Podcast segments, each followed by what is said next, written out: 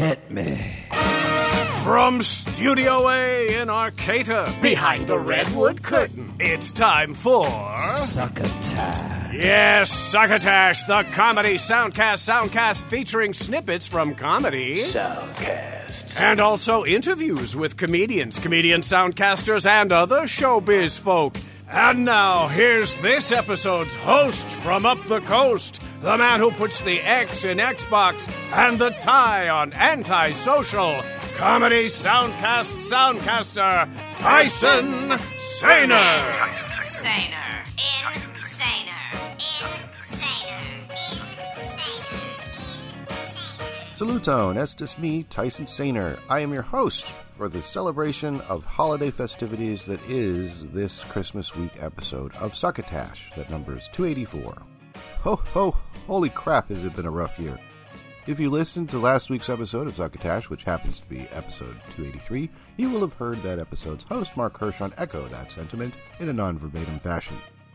If you listened to that entire episode, you would have the memory of enjoying the Chats episode Mister Hirschhorn delivered to you. His guests in that episode were none other than Doctor London Smith and Cameron Clark of the Jock Doc podcast. It's a great episode, and I urge you to check it out if you hadn't already.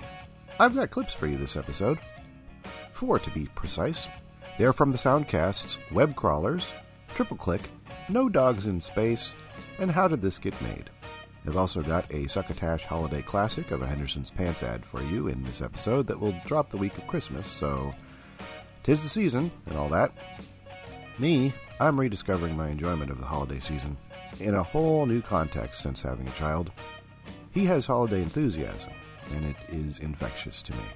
I never hated Christmas exactly, but my enthusiasm for it had waned until recent years. Funny thing, that. Well... Four clips means plus or minus twenty-five percent more show, so let's get to it. First up, Web Crawlers from Erios. In its show description, it says, self-proclaimed comedians Ali Siegel and Melissa Stetten discuss unsolved mysteries, creepy cults, paranormal experiences, and everything in between. And then in quotes, it says, they maintain a loose, upbeat dynamic as they fall down rabbit holes, which means listeners can comfortably dip their toes into the deeply unsettling and unexplained, but won't walk away feeling, well, haunted, end quote. That is from Vanity Fair from twenty twenty. The clip is from December second, twenty twenty-one, from an episode called Real Housewives of Crime. The description of the episode says, we discuss some of the biggest crimes involving cast members from the Real Housewives franchise. Teresa Giudice's tax crimes, Danielle Staub's cocaine and hostage situation, Erica Jane's husband stealing millions of dollars of settlement money from victims, Jen Shah's telemarketing scheme, and Mary Cosby allegedly exploiting church members for money. Uh, this clip is from the beginning of their discussion of Jen Shah. Beware of mild spoilers for the Real Housewives of, I'm going to say, Utah. Now let's get into something that is going on in real time also. Yes. Literal real time. Yes. Jen Shah. Melissa, Jen take Shah. us through this one. Okay. So the newest Housewives is Salt Lake City. Came out last year. And there's Jen Shah.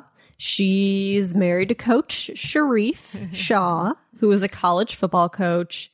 And his salary is like the low six figures, like it's, you know, a decent salary, but they live like this lavish lifestyle. Like she has all this like designer stuff and like drives all these fancy cars, has this like amazing home called the Shah Chalet. Yeah. And like her occupation has always been kind of a mystery. And like she even tried to explain it a few times. And even like on the show that it's like a joke of like, I don't know what Jen does, like right. something about marketing.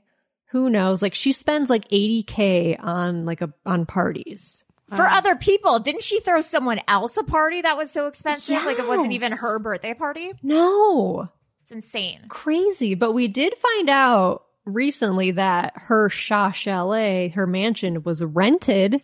Ooh. And her and Coach Shah own this like pretty modest house in Salt Lake City. So they were like renting this house for the show. Oh, also, my God. Yeah, I looked up the address. It's like this like three bedroom, whatever, like decent sized home, like family home in Salt Lake City. That's so weird yeah. that they would have a home, but then rent something bigger just for how they're portrayed yeah. on the show. And all the That's Lamborghinis dark. that is shown she's driving, those are all like borrowed cars. She doesn't own any of those cars. That's so dark. Which is like, I don't think that's that unusual for the show to like, you want to look rich. So like, yeah, but it's a huge problem. indicator into your personality yeah. that you're having to portray that kind of lifestyle. So she was arrested this year. So, and this is all on the show. Like they yes. were filming. So all the girls were preparing to go on this girls' trip to Vail to go skiing. And then they're in this bus. And then Jen gets a phone call. And it's she's like, hello. Like her, she looks concerned. She's like, and then takes off her mic pack. And then she gets off the bus. And she's like, yeah, Coach Shah, he's in the hospital. He has internal bleeding. And she had to leave. And everyone's like, oh my God, like, is he okay? She's like, I don't know. I have to go. And she just leaves. And they're like, oh my God. And then minutes later, the police arrived. Not just the police. Not just the police. A, a squat or a squat. A squat. a, squat a ton team. of people popping a squat. No, it was it was Homeland Security. Homeland Security. Yeah. The the State Department of New York. Yeah, like uh, they had guns. Like, yeah, the whole shebang. It was crazy. They were looking for Jen Shah. So like it was like what three or four of the housewives were sitting in this. in this like van ready to go to Vail, and like the police roll up. They're like, what is happening? Like, at first they thought joke? it was a prank. Yeah. They thought it, they were like, thought they were strippers. They were like, yeah. is this a joke? Like, is Jen playing a joke on us? And then they were like, oh my God, no, this is actually Homeland Security. It was in the parking lot of Beauty Lab and Laser, which is Heather's uh, like skincare business. They were yeah. just like, so that was on uh, March thirtieth of this year, twenty twenty-one. And it was Jen ended up being arrested, and her assistant, Stuart Smith, a k a. Stu Chains. Stu Chains. They were both charged with one count of conspiracy to commit wire fraud in connection with telemarketing and one count of conspiracy to commit money laundering. Is money laundering fake money? Like, that's where you make fake money? It's where you set up these fake companies. Did you watch Breaking Bad?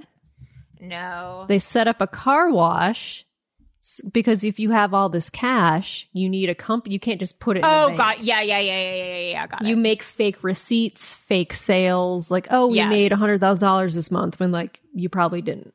Yeah, yeah, yeah. So that's money laundering. And so apparently for almost ten years, Jen and Stuart are accused of this telemarketing scheme that targeted...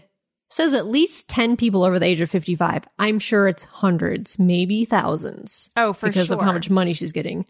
They apparently created these lists of potential victims called leads. And this is like a, a marketing thing, like lead lists. Like it's mm-hmm. just lists of people's info that you can market to. Like Glengarry like, Glen Ross.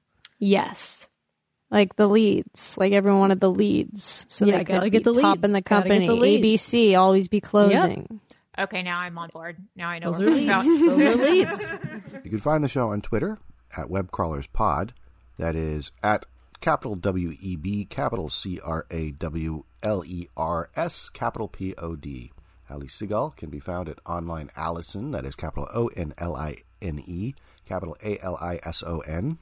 Melissa Stetten can be found at Melissa Stetten, capital M E L I S S A, capital S T E T T E N. And there's a third host listed here on the uh, Twitter account, which it looks like Maria Blasucci. She can be found on Twitter at capital M underscore capital B L A S U C C I.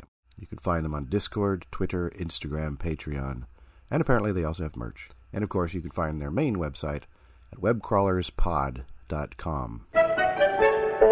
Next up, Triple Click for maximum fun. In its show description, it says, video games, they're serious business, except when they're not serious at all. Each week on Triple Click, video game experts Kirk Hamilton, Maddie Myers, and Jason Schreier journey into the fascinating world of games. They'll explore hot topics in video game news and culture, answer burning listener questions, debate the pros and cons of the biggest new games, and replay old classics together. A clip I've taken is from November eleventh of twenty twenty-one from an episode called Skyrim Turns ten. In its description...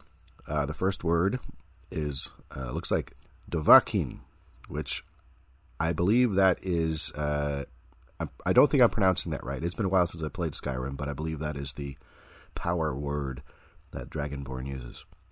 And again, I'm not sure, but it does have three exclamation points, so I'm going to guess that's what it is. So it says, I'm going to say, Dovahkiin, Dovahkiin, I think. Skyrim is now officially ten years old, because we are all ancient and slowly turning into dust. Mm-hmm. Jason, Kirk, and Maddie celebrate the big day by revisiting one of the most influential games of all time. They talk about how Skyrim feels to play today, all of the games it has influenced, and what makes it such a special experience. In this clip, Maddie and Kirk share their initial reactions to Skyrim. So I was absolutely not the kind of person who played Skyrim in twenty eleven. I didn't mm-hmm. play any previous Skyrims. any previous of the Skyrim of the any Skyrim previ- See, any previous Elder Scrolls is, is what I should. Any previous Elder Scrolls? Yeah, Elders I didn't Scrolls. See that's that's pathetic. But yeah, for real, I didn't play any of the other ones, and I I didn't play this kind of game at all. I was strictly like competitive shooters, fighting games. Like this was it for me. And I worked at the Boston Phoenix, and I would end up in situations fairly often where nobody was reviewing a really big game, and I was like, we gotta have somebody review this. Like, this one really matters, and I'll do it if no one else is gonna write this. And I think this was one of those situations, um, because I can't think why else I would have done it. And I wrote a review, which I guess we can link, where I'm basically like, this is not my shit. However, it's incredible, and here are the things about it that are incredible if it is your shit, which is, you know, it's all you can really do as a reviewer is be like, this is what's excellent about it. And I remember being astounded by the dragons and just the fact that you could go anywhere. I remember climbing mountains by myself and just being like, wow, this looks great. And it feels incredible to go anywhere and do anything. But I also just, it's so repetitive. And it, it this kind of grindy R P G, I don't know. It's still not really my thing, but I, I've been enjoying the heck out of replaying it. But we can we can talk about that in a minute, like our, our nostalgic version of it. But in twenty eleven, mm-hmm. I was I was more like, this isn't my thing, but I respect it. And then as it's become such a cultural phenomenon, I wouldn't say I've reevaluated my take. I agree. I like agreed with my past review when I read it today, but I also didn't expect it to be as big of a deal as it has been in the years since then. But your gaming tastes haven't your gaming tastes evolved? Well, yeah, that's true too. Like I think I think I'm too. more I'm more patient with weird R P G mechanics, but there are so many things about Skyrim that are just weird and are still weird and uncomfortable and like the way everyone talks and everyone's faces. I mean, it's the things that are janky about it then are still kind of janky now. Unless you install six hundred mods, then it's perfect and it's the greatest game mm-hmm. ever made and it's fixed and everything about it is great. What about you, Kirk? When was the first time you played it? I played Presumably it. Presumably upon release. Upon release at Kotaku, I was a member of the staff. That was my first year at Kotaku, and I did not review it. And I was actually, I remember thinking, wow, I'm glad I didn't review this because this is really long, and I can just kind of play it. Yep. I played a fair amount of it on Xbox three sixty, and I remember switching to P C, and that was one of the first times I really noticed sixty frames per second. And I was like, oh, this this is a lot better on P C. Like, it wasn't like, I, I guess I knew that there were the frame rates were a thing, but I just hadn't really thought about it before, um, or at least that's my memory of that. So I played a lot of it. I think I have like one hundred ninety-seven hours on Steam in the original version, and then I've played subsequent versions as well. I played a, you know, I always kind of play a little bit when it comes. I played some on Switch. I played some in V R, which maybe I'll talk about later, and it's pretty crazy. It's actually yeah, really cool. Yeah, you should. I'm curious um, about how that goes. It's funny. It's just the whole game in V R. Um, mm-hmm. But I, you know, I had played, so I had played Arena, the Elder Scrolls Arena in like uh, nineteen ninety-eight or something. That was the first game in this world that came out that was this open world game, and it was this huge world where you would walk around. And I mean, it was like ludicrously big and very low fidelity, but really, really big. And that was the thing it had going for it. And ever since then, I kind of kept my eye on the series. I, I think I was like in the mall at Electronics Boutique or whatever and just found the Arena box and was looking at it. And it's like, you know, thousands of dungeons, like, a, you know, this huge world. And I, I remember playing it and being like, well, is it really like that? And then, you know, it's actually pretty repetitive because that's the only way they could make a game that big and that, you know, that long ago. Wasn't it also procedurally generated, a lot of the dungeons? I don't know if Arena was. I know that Daggerfall was very procedurally generated. I mean, I think that yes, like I think that at some point yeah, there was procedural generation. I don't think like the world wasn't being procedurally generated for you as you played, but I think that maybe in Daggerfall that was the case, and I didn't play that one. So then anyways, I moving on, I definitely played Morrowind like in the early two thousands. That's a very cool game.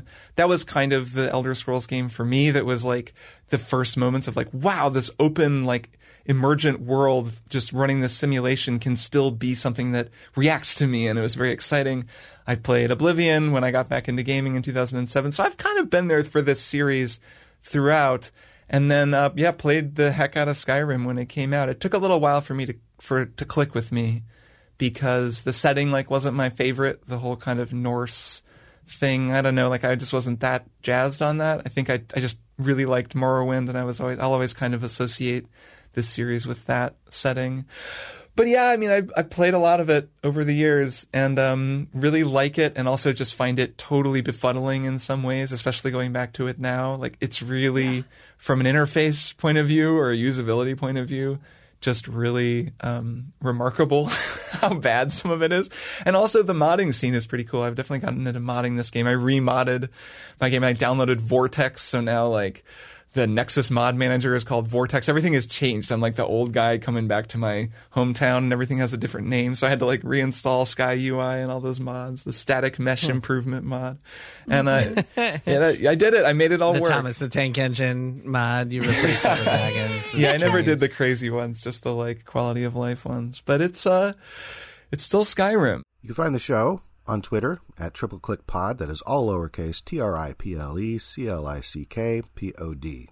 Kirk Hamilton can be found on Twitter at all lowercase, K I R K H A M I L T O N.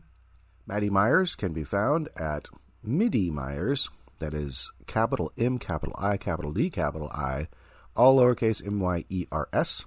And Jason Schreier can be found at all lowercase, Jason Schreier, J A S O N S C H R E I E R. And you can go to MaximumFun.org forward slash podcast forward slash triple hyphen click. Find their show's webpage.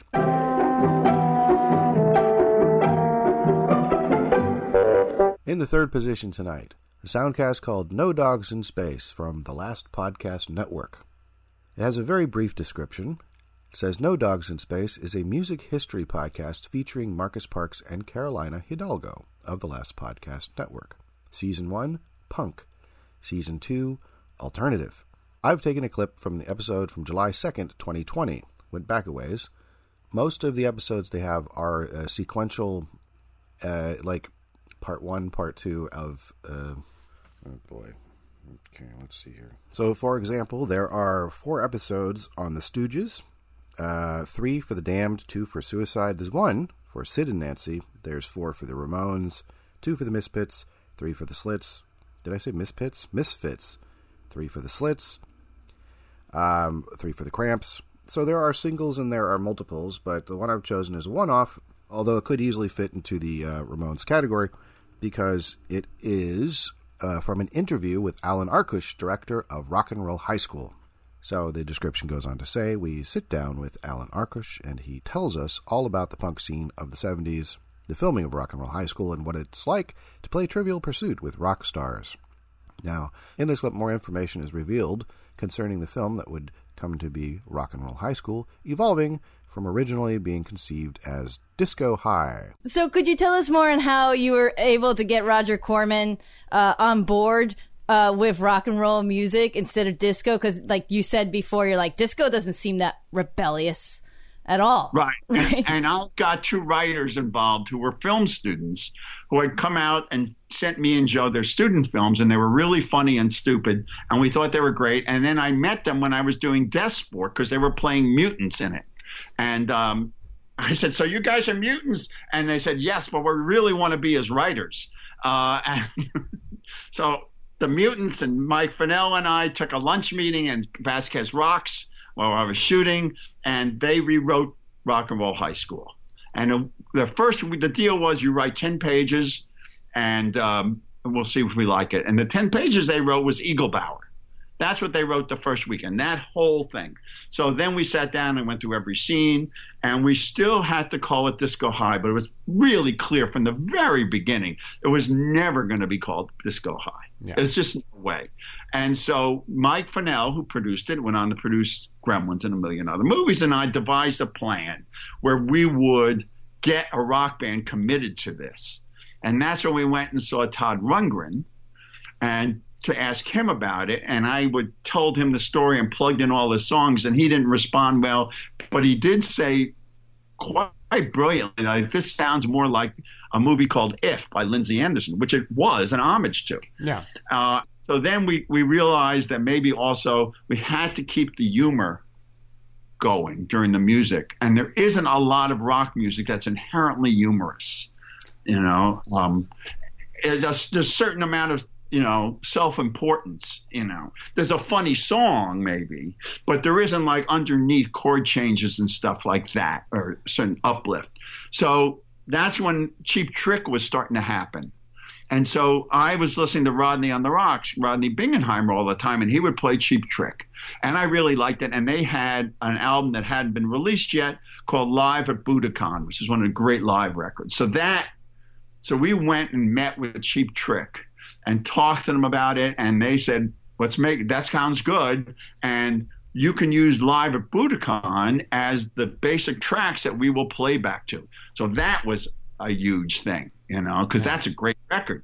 And, you know, I and we hadn't come up with, you know, a theme song for the movie yet. I was still, and then we had, I had to go into Roger's office and break the news. So now we absolutely knew that it was had to be called Rock and Roll. There was no doubt in our minds at that point, because we'd be, spoken to two bands, and it was firmly in the mind of me and Mike, and we had to face Roger.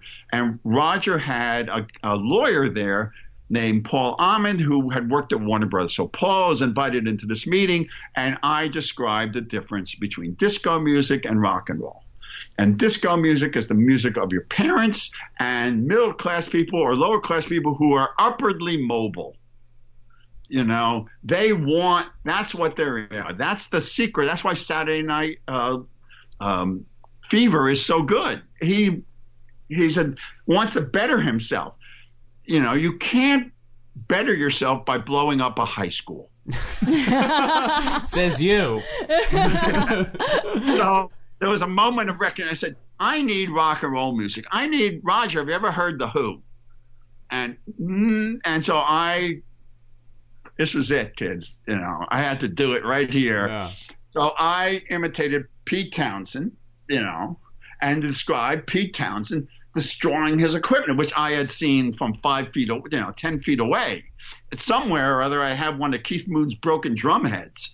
Um, and so smashing up the equipment, I said, that's who blows up the high school. Rock and roll band. Who else? But, you know, kids have anger. That's what... It has to be music that scares your parents. Yeah. And that's like, you know, that's where he made his millions, you know. We meet with Warner Brothers, and um, that Paul Amundsen, we have a meeting, and they're like, um, uh, we start talking about bands. And that's when they played us the first V H S of Devo. Devo hadn't even recorded. They had done some film of themselves. I don't know if it was V H S or Super eight or what it was, uh, them in the flower pots and all that. Mm-hmm. And uh, we thought that was great, but it was too far from what we were doing.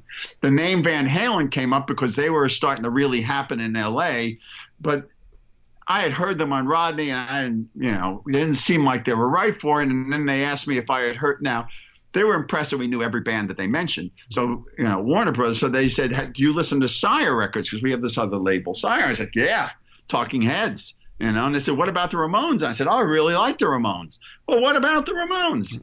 And it just, I wish I could say that it came to me in a flash of white light, but it didn't. it, it, it seemed to me a funny idea, and that the tone of their music was so um, – those chord changes and the, the influence of the surf music in there, that upbeat stuff balanced with the sheer aggression, seemed to be a good idea. So the show is not on Twitter, but it is on Instagram at No Dogs Pod. That's all lowercase, N O D O G S P O D. Marcus Parks is on Twitter and Instagram at all lowercase, M A R C U S P A R K S. Carolina Hidalgo is Carolina Does Okay on Twitter, which is capital C A R O L I N A, capital D O E S, capital O K. And on Instagram, she is Carolina Danger Hidalgo. That is all lowercase, C A R O L I N A D A N G E R H I D A L G O. Alan Arkush does not appear to be on Twitter or Instagram. Also, the Last Podcast Network can be found on Twitter at Last Pod Network. That is capital L A S T, capital P O D, capital N E T W R K. And you can find the show's main website, which appears to be on Libsyn at no dogs in space dot libsyn dot com. Twas the night before Christmas, when all through the house not a garment was stirring, not even a blouse. The shirts were hung by the jackets with care, in hopes that some pants soon would hang there. The boxes were nestled all snug in their drawers, while socks, athletic and tubular, had been left on the floor. And Mama in her kerchief, and I in my cap, were worn out from discussing our marital gap. From the hangers in the closet there arose such a clatter, I yanked open the door to see what was the matter. I pulled skirts and blazers aside like a flash, yanked down all my ties, my belts, and a sash.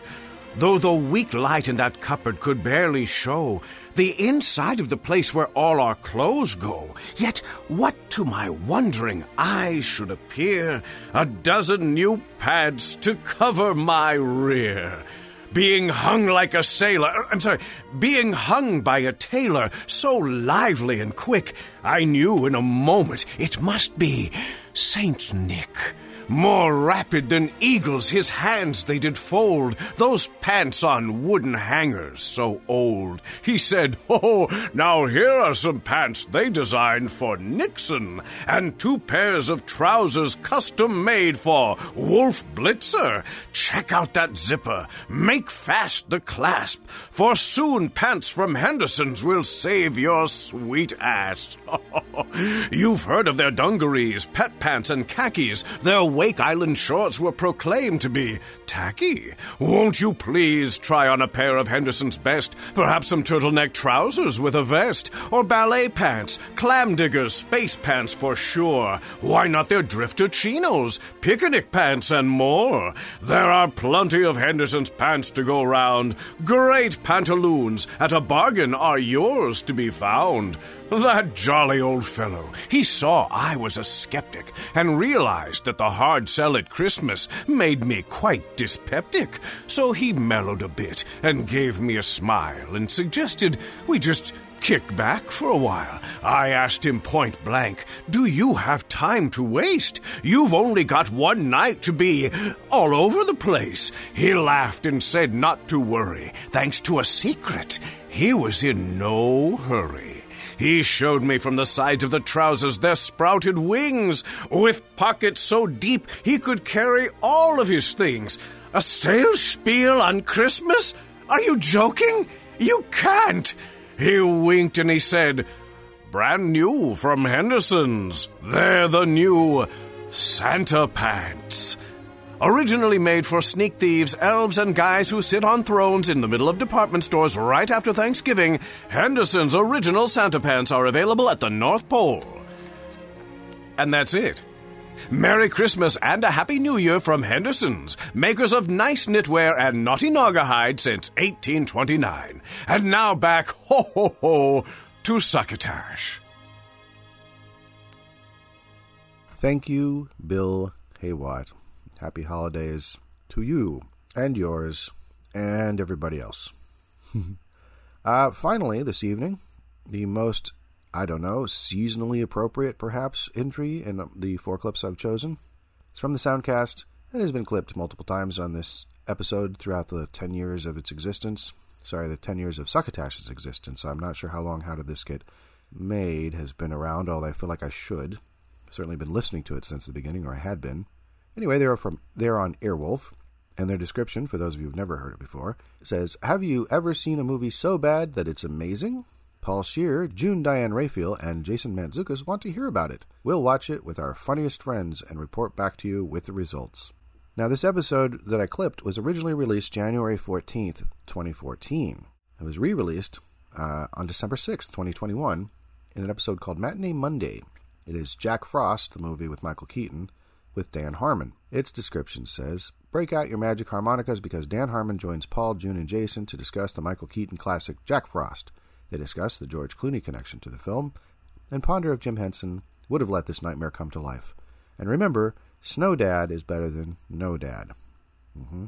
So I chose this as an extra clip this week due to being reminded of its existence by Steven Kruger of the Nooner podcast. That's a soundcast that airs live on Tuesday nights, seven thirty p.m. Pacific Standard Time, and has been running for over ten years, like this show has. Mister Kruger mentioned that he had heard this episode that featured Dan Harmon, and that he, and then he mentioned how he missed Dan Harmon. And I thought to myself, yeah, so do I. I should probably listen to that episode again. I barely remember it, et cetera, et cetera. Anyway, I enjoyed hearing it again so much, I had to include a clip of it for this episode.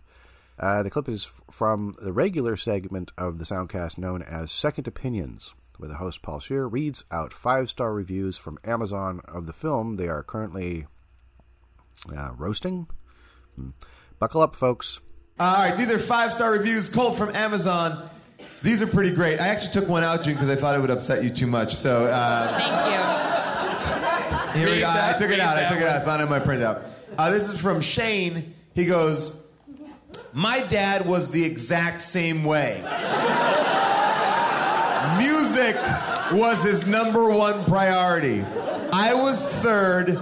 Women were his second. Oh. He didn't die, but he might as well have. The last time I saw him, I was eight years old, and it was Christmas Eve. I watched this movie every year around Christmas since I can remember.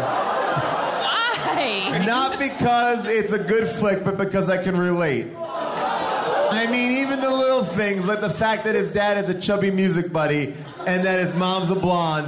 Just more similarities. A must-see for the entire family or anyone who, or anyone who's experienced a similar life.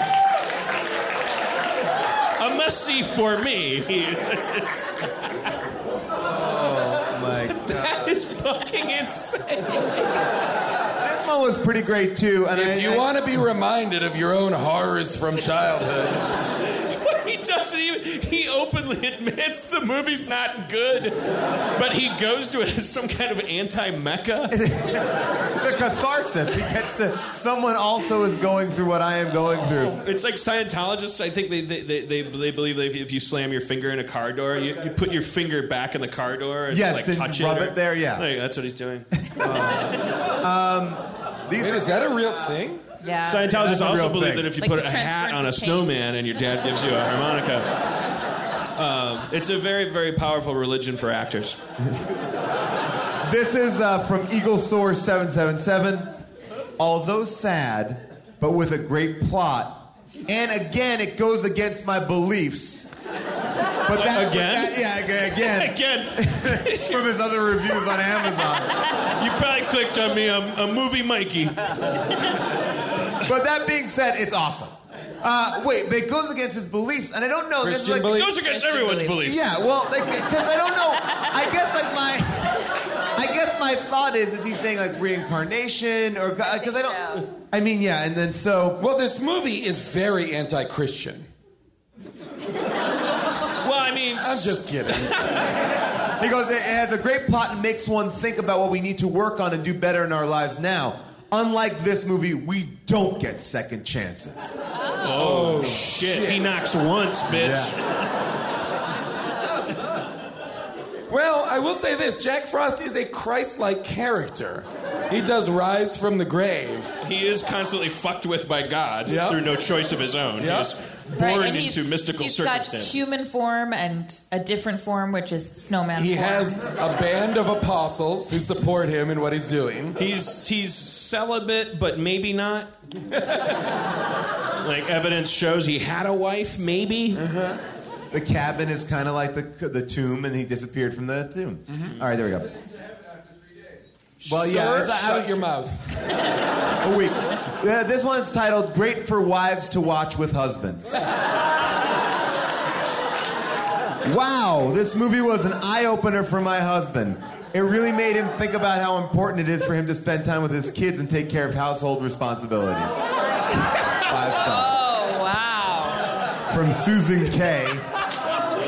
There's a whole there's a whole society of people out there watching movies wrong. That, uh, that review is like... says so much about her desperate oh, yeah. life. Oh my God! You, you, you, and the kid who's who you're flagellating yourself because your your dad died too. Like like you you you you have a right to be entertained by a feature film. Well, watch out because this one's going to bring down the whole room.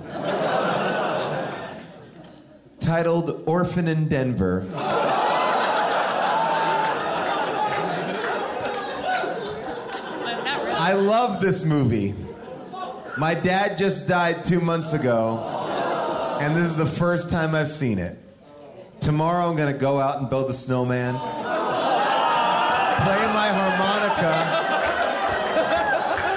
and pray that my dad comes back as a snowman. I miss him. Five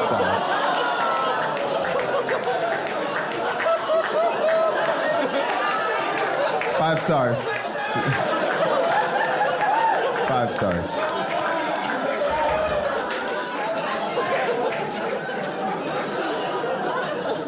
By Paula's fan. Paula's fan. Holy cow. That is bleak. Written in December twenty-second, two thousand four. Just a couple days I before Christmas. I wonder if it worked. Update. Like this somewhere. Shit worked. Everyone, get a harmonica. Get outside. Like, how many times has it happened that you, somebody was driving by, someone hugging a snowman, and it was like, eh, somebody just saw Jack Frost. So you can find the show on Twitter at all caps H D T G M. Paul Scheer can be found at all lowercase P A U L S C H E E R. June Diane Rayfield can be found at Miss June Diane. That is capital M S, capital J U N E, capital D I A N E. Jason Mantzoukas is not on Twitter.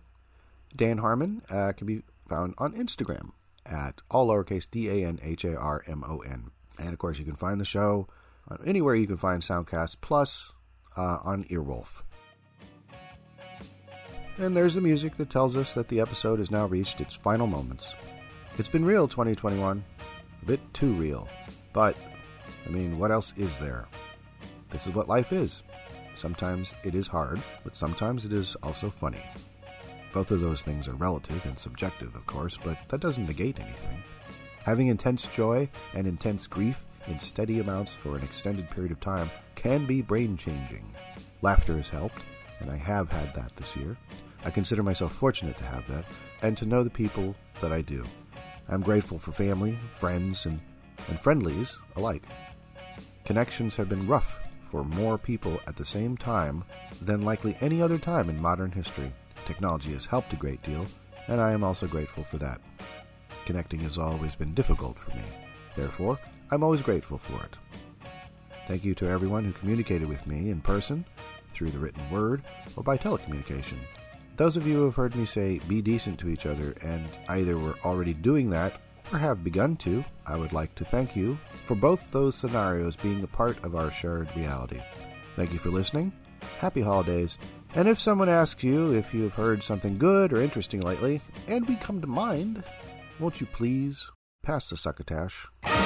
You've been listening to Succotash, the comedy soundcast soundcast, with your host, Tyson Saner. Brought to you by Henderson's Pants and... Imagine your company's name right here. Rate us and review us at Apple and Google Podcasts. Find us on the web at succotash show dot com, on Spotify, on Stitcher, on iHeartRadio, on YouTube, on SoundCloud, and wherever fine soundcasts are streamed and and or downloaded. Follow us on Twitter and Instagram at Succotash Show. Like us on Facebook. Email us at T Y S O N at succotash show dot com or call into the Succotash Skype line at our toll-call number eight one eight, nine two one, seven two one two. That number again is eight one eight, nine two one, seven two one two. You can also upload clips from your favorite comedy soundcasts directly to us using our direct upload link at hightail.com slash you slash Succotash. Succotash is produced and engineered by Joe Paulino through the auspices of Studio P Sausalito, the home of the hit. Our hosts are Mark Hirshon and Tyson Sainer. Our musical director is Scott Carvey. Our booth assistant is Kenny Durges. Succotash is executive produced by Mark Hirshon. Until next time, I'm your loyal booth announcer, Bill Haywatt, reminding you to please pass the succotash. Goodbye.